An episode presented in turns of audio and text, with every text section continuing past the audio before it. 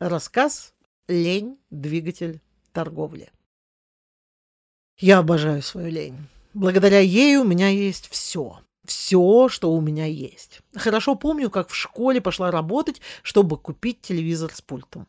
Ну, не нравилось мне бегать туда-сюда во время томного безделия. И да, может быть, вы не в курсе, но раньше телек нужно было переключать вручную на самом аппарате. А если ломался рычажок, то в ход шли плоскогубцы. Позже, по той же причине, в нашем доме появилась стиралка. Маманя была категорически против безумного растранжиривания средств на то, что и так есть. Ну и что, что не стирает? Но она же есть. После чего два дня с нами не разговаривала. И только опробовав, обижаться передумала. Позже присоединился пылесос и холодильник. Нет, до этого мы не закапывали продукты в сугроб, просто купили заодно.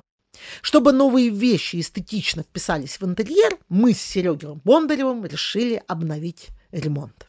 Началось все с поклейки обоев. Я мазала листы в коридоре, а Серый носил и клеил. Было одно «но».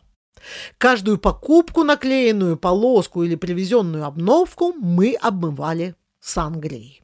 Вино было такое, ну, слабенькое, в бутылках по 3 литра. И все бы ничего, если бы не обманчивая легкость напитка. Серега наш человек крепкий духом, но не ростом.